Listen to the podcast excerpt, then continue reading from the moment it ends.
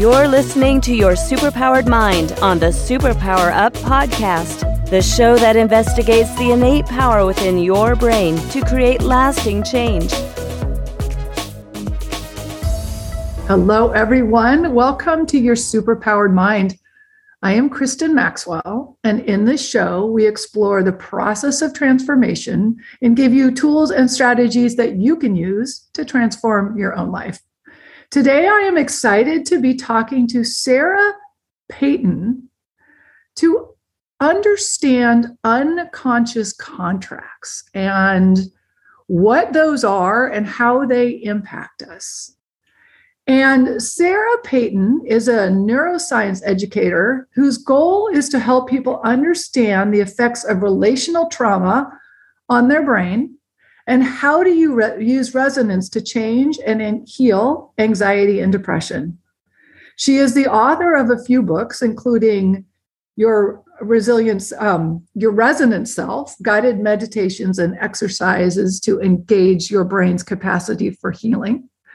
She's also a certified nonviolent communication trainer um, with other it, very interesting interests. And I'm really excited to talk to Sarah because I love understanding that in many cases, what's going on with us around depression, anxiety, and all such things are not a sign of a character weakness or a flaw, but there's actually something going on in our brain and how it's been shaped or how we've shaped it. Um, and that there's something you can do about it. Anyway, welcome to your superpowered mind, Sarah. Oh, Kristin, what a pleasure to be here. And you can't see me, but I've been nodding my head right along with you. Oh, good. I'm always sure. I'm hoping I'm capturing the people and what they do. You never know. So yes, yes, and we have some shared interests in this idea that we get to transform and we get to discover our own superpowers.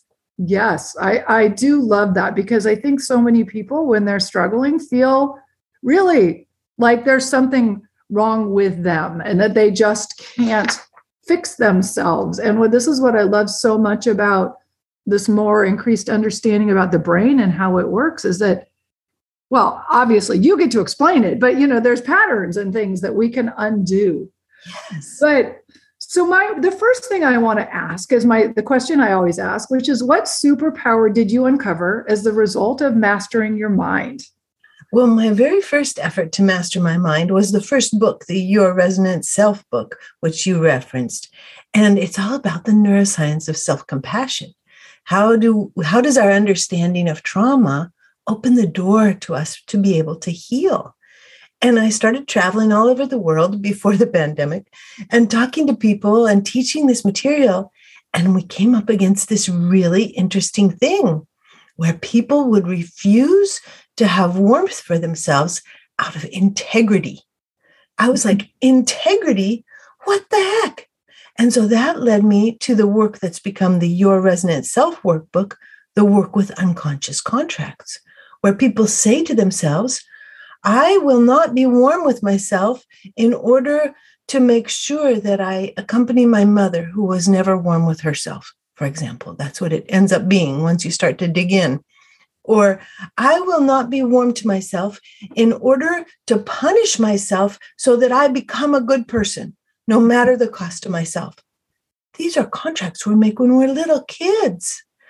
And we continue to try to live them out, and they do get in the way, as you might imagine, a little bit of our ability to be uh, really effective in our own minds. Yes, I can imagine so, and I'm really excited to deep into to dig into this because I am noticing, you know, in my working with people too, how much they punish themselves, and so this is a really intriguing idea. We are going to take a quick break um, before we get into the conversation. I will let people know that they can find you and your books at sarahpeyton.com. And I will put that in the notes also as well. So people can go there and click on it, be taken there. And you can also go and check out Superpower Experts if you also want to see some of our really cool community offerings, workshops, and programs that we have. Hang on. come when we come back, we are going to be talking more about unconscious contracts. One minute.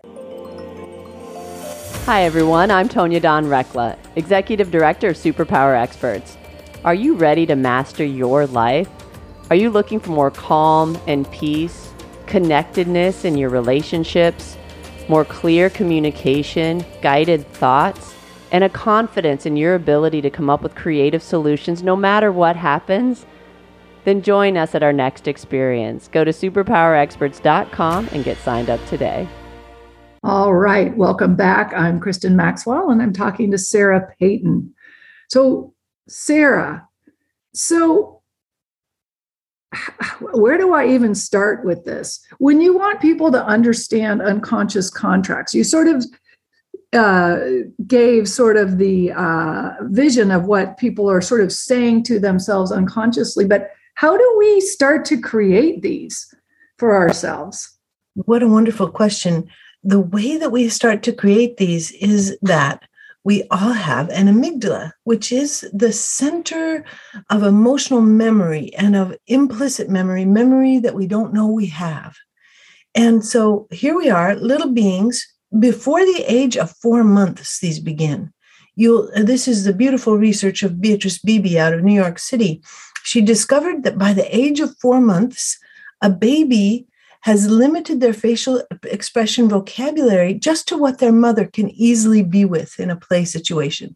So as they enter a play situation, a little bit of social engagement, the baby stops making facial expressions that the mother cannot easily reflect. So, for example, if we're under stress all over the world, people have a hard time reflecting sadness. If we're under stress all over the world, people have a hard time reflecting joy for their babies. It's like there's too much to do. We can't stop and play. And so the baby gives those things up. And and what we find is that as those babies grow up, they'll have a contract. They'll say, I believe that I'm too much. They don't say, I believe I'm too much. They say, I am too much. And I say, what if that's a belief? What if you're believing that for a very good reason? I swear to myself that I will believe I'm too much in order to and then all of a sudden, we're at this place where we're making sense of our families. We're like, oh, I believe I'm too much in order to make sense of the way that I never really fit into my family. And that then speaks to us about our family, but it doesn't mean that we're actually too much. Is this making sense, Kristin? It is making sense. It is making sense. And so, what are some of the other beliefs that you find people start to form for themselves? Yeah, the I am too much. I know a lot of people have that. Yes. But, well, go ahead. Why don't you go? I'm not even going to guess. I must never be angry. Mm-hmm. I must never reveal my loneliness. I must never let anyone know I'm sad or let anyone see me, me cry if I ever get angry, this is entirely different. If I ever get angry, I'm going to change it into grief and I'll cry when I'm mad instead of being able to just be angry. I will not be afraid, or I will hate fear and I will have disgust and contempt for fear. All of these things come from these very early family culture and the whole way that our world of people can be with emotions with and how it's revealed even pre-verbally in facial expressions. That's crazy. And so what do you say? You know because i've heard that like children with depressed mothers uh, you know that that actually makes uh, can make a pretty significant impact on them. Is that partly from this? I mean I'm assuming, well, tell me a little bit more about that, if you will. Absolutely is from this. If our mom is depressed, if she has postnatal depression those four months after birth, right? If mom's depressed and is suffering from postnatal depression, her face stops moving. That's one of the ha- things that happens with depression. So all of a sudden, for the child, the child is incredibly left alone without any accompaniment because we're accompanying each other when we acknowledge each other's emotions. We're, we're remedying loneliness when we acknowledge each other's emotions. So little ones are then faced with the experience of being terribly alone. And some of the most interesting research that's coming out right now shows research links between loneliness and depression. That for many or possibly even most people, what's happening with depression is that we're supposed to have connections and accompaniment, and we're supposed to be known, and we're supposed to experience warm friendships and, and warm relationships with our family. But how many of us really get to do that? That's a question for all of us. Yeah.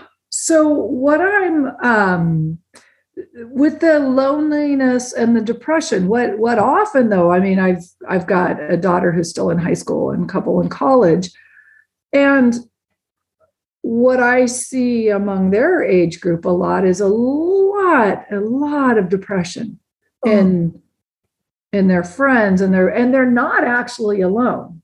They have really good friends, but they are then very depressed. Oh, well, the kind of aloneness that we're talking about, that is the aloneness that leads to depression, really comes from these early days. Mm. Really comes not so much from the friends we have now, but rather from the infant's experience that still lives on within us. Mm-hmm. So, uh, and I also just want to take a little bow to the pandemic for the last, you know, these last years, the way that it's impacted people in terms of being able to feel themselves uh, in society, in connection, in easy connection with the world. It does have a little bit of an impact. But for those kids who have like all kinds of lovely friends now, we want to know whether they carry within themselves a little one who had who who who didn't have a lot of responsiveness to their existence mm-hmm. emotional responsiveness parents can be incredibly incredibly sweet incredibly responsive to physical needs incredibly responsive to the needs for you know to be changed to be fed to have naps at the right time to be warm to be cool and the parents can at the same time not spend very much time actually engaged with their baby, just kind of face to face. We see this, you know, when we're out now with young moms with their babies or young dads with their babies. Mom and dad are on their phones. Mm. The little kids are like looking around at the world. Nobody's paying any attention to them. We're coming into a very strange time where part of what people will need to be healing from is from the way that media has impacted parenting for the last especially the last 10 to 20 years. Yeah.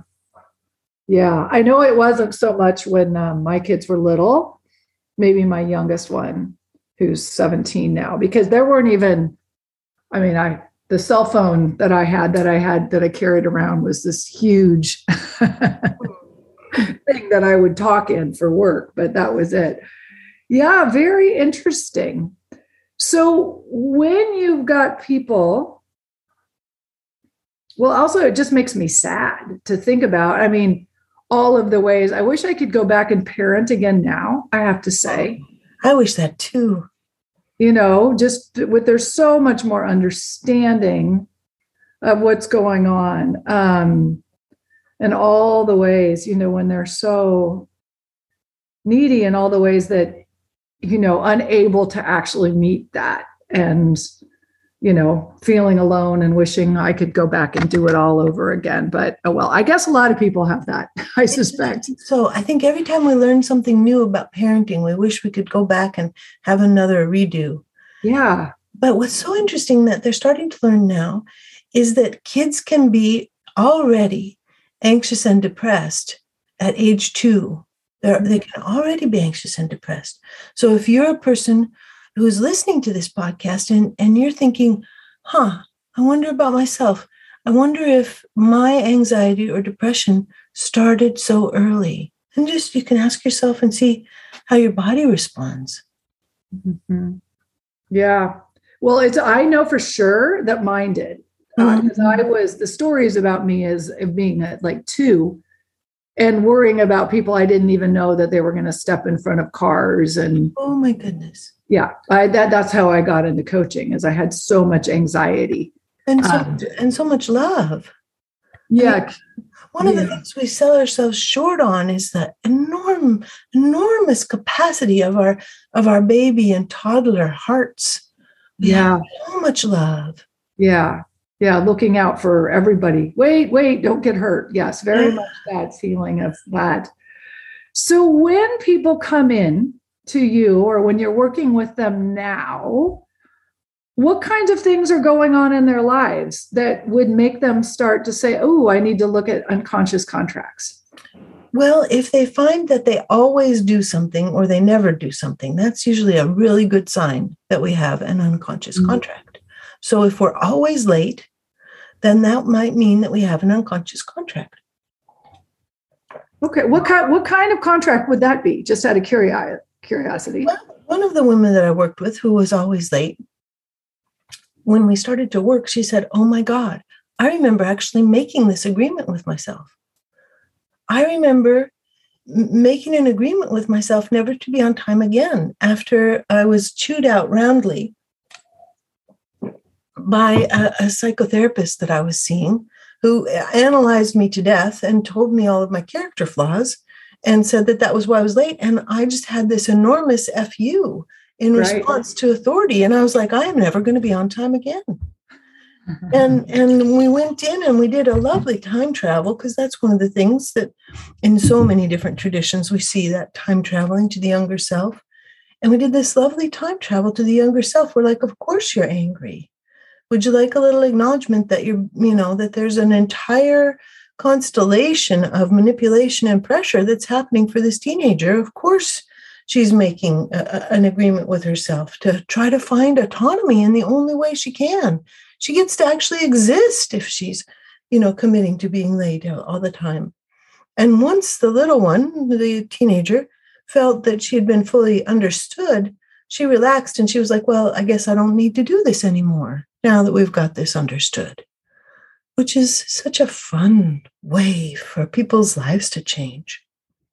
Yes, very much that is. So so when people, so like, you know, say there's something well what about around like somebody who's anxious, who mm-hmm. is quite anxious, always anxious or something like that. What kind of exploration or questions do they ask themselves to start to unpeel that?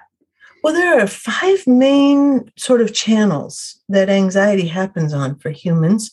One of them is when we're afraid. So if we're afraid about the future, or if we're afraid about people being in danger, as you were when you were tiny, um, eh, then that's a, those are fear contracts. I will always be afraid in order to keep the world safe, mm-hmm. in order to keep the people I love safe, in order to be able to anticipate the bad or dangerous things that are going to happen and make sure that everybody everybody makes it through. So yep, I'm going to keep watch. Yep, for sure. Right. Yep. So yeah. do do we need to continue to carry that hypervigilance once we understand the purpose that it's serving? We get to ask ourselves. Mm-hmm. So that's one.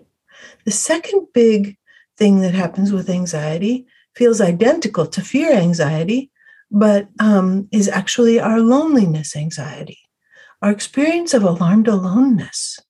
So each of us uh, can have an upset nervous system state that's not fight, it's not anger, it's not flight, it's not fear. It's the upsetness that comes when somebody close to us is not with us. If somebody dies, if somebody moves across the country, if there's a divorce, a separation, a loss of relationship, then we our nervous systems can go into an alarm state that's not fear and isn't anger, but is what I call alarmed aloneness. Mm-hmm. And when we're in a state of alarmed aloneness, it's not something people talk about very much. So we can't really get it resolved because we don't even know to talk about it. We can be in a state of alarmed aloneness for four, five, six decades. It can just be the, the background uh, emotion of our lives. Mm-hmm. And that feels like anxiety to us. The third type of, uh, of anxiety is when our health is out of balance and and uh, and then our homeostasis you know isn't running right and then we can have anxiety that comes just kind of from a purely neurophysiological experience of being out of balance The fourth is when we are torn between two authorities. And this is a really interesting one. I grew up in a in a very fundamentalist uh, uh, religious background, and uh, and it had very different ideas about how you're supposed to live than modern culture. And one day I was reading about this kind of anxiety of being torn between two authorities, and I thought, heck, I'm torn between my original fundamentalist culture and the modern world. I'm completely torn. And I said, uh, and I noticed that I had a contract to integrate these two impossible to integrate things within me. And I was like, wow, I can let go of that contract. I think my anxiety fell, you know, 30% with that one contract release. Mm-hmm. And then finally, we can have anxiety about having anxiety. Anxiety is so is so difficult and hard on people that people can have contracts uh, both uh, not to be anxious. And then they're breaking their contract not to be anxious because of course they're anxious. They haven't gotten to have the support that they need and and so then they have anxiousness about having broken their contracts and anxiousness about being anxious and anxious about anxiety attacks and so it's all a, a big sort of tongue, tumble a big tangle of, mm-hmm. of emotion that needs to be held with a lot of care and named and we get to say to ourselves of course honey sarah of course you have anxiety about anxiety mm-hmm. makes total sense yeah, that's so funny. So much of what the work, when I'm working with people, the one of the things where there's so much release is when you say exactly that's word. Of course, you're upset about this. Yes. And no wonder yeah. I'm upset about this. Yes, exactly. That's exactly what resonance is. It's the experience of having somebody else give us the sense that they understand us and us saying, Yes, yes, you understand me. Yeah. Yeah. And what does that do? So resonance is a term that, you know, is in your book, I noticed, but we haven't been talking about it. What is resonance then? Resonance is exactly this. It's the experience of moving into relationship with another person and saying to ourselves, oh, yes, this other person does understand me. Mm. Mm. And then what happens is the same thing that happens for babies with facial expressions. When the mom can actually uh, mirror the facial expressions, the baby calms. And new neurons are grown between the prefrontal cortex and the amygdala. One of the greatest signs of secure attachment is when people can say what they're feeling. If they can give words to emotions, and we learn to give words to emotions through relationships in which we are understood. So, although it sounds so simple, it's one of the most profound paths to healing that we have for the healing of emotional trauma. Wow. And so, and actually, this is just a totally random, random question. So, say, for example, one of my daughters cried all the time.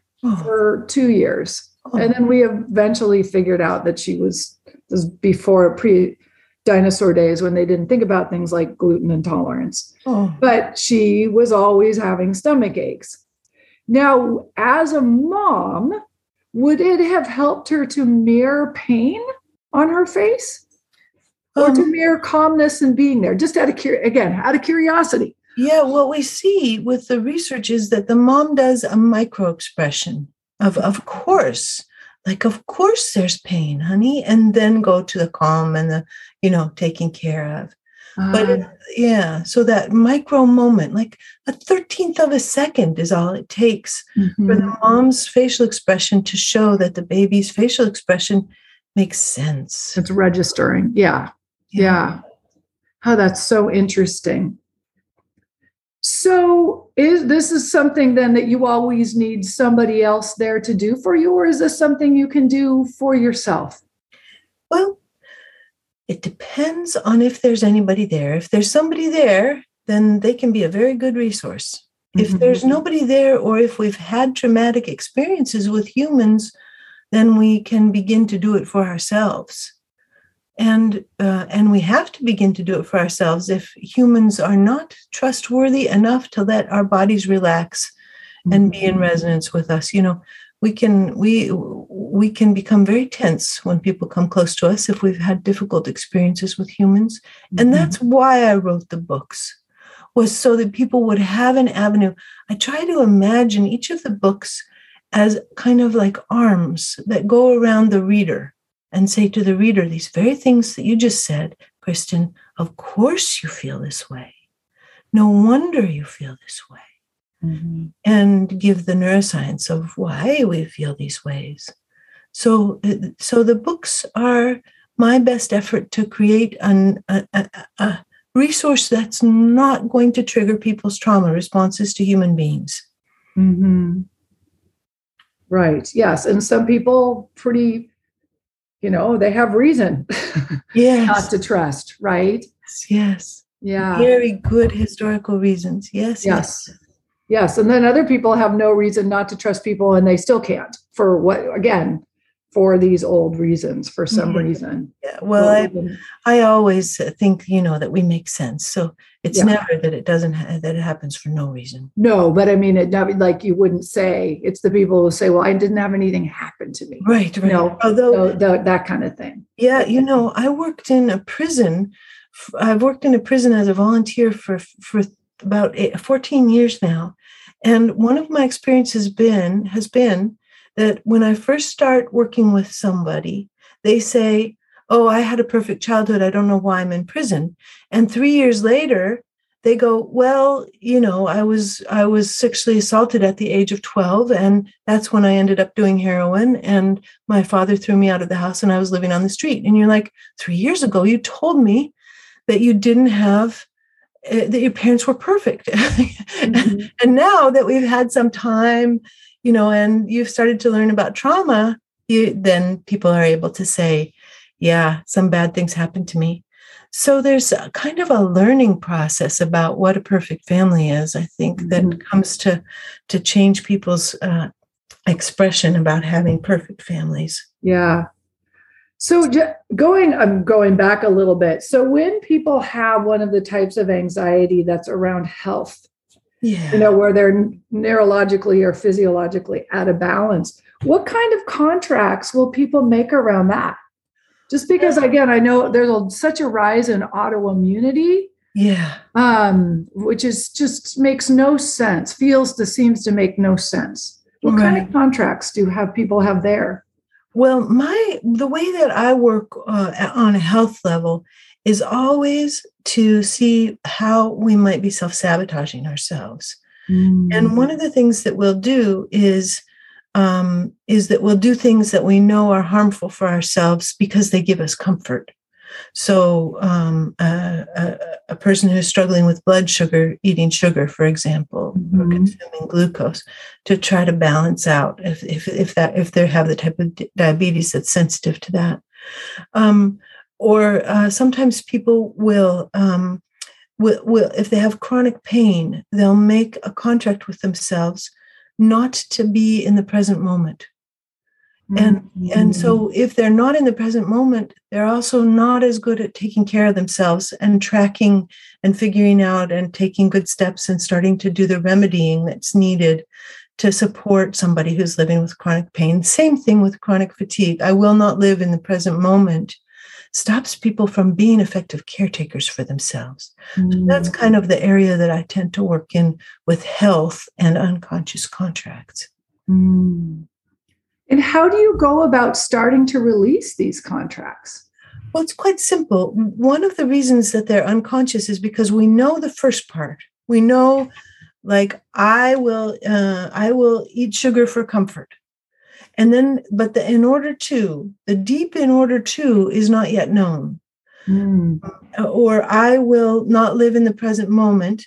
And then the in order to is something like, in order to survive this unsurvivable pain, which mm-hmm. begins to let us know the amount of agony that we've lived with. Mm-hmm.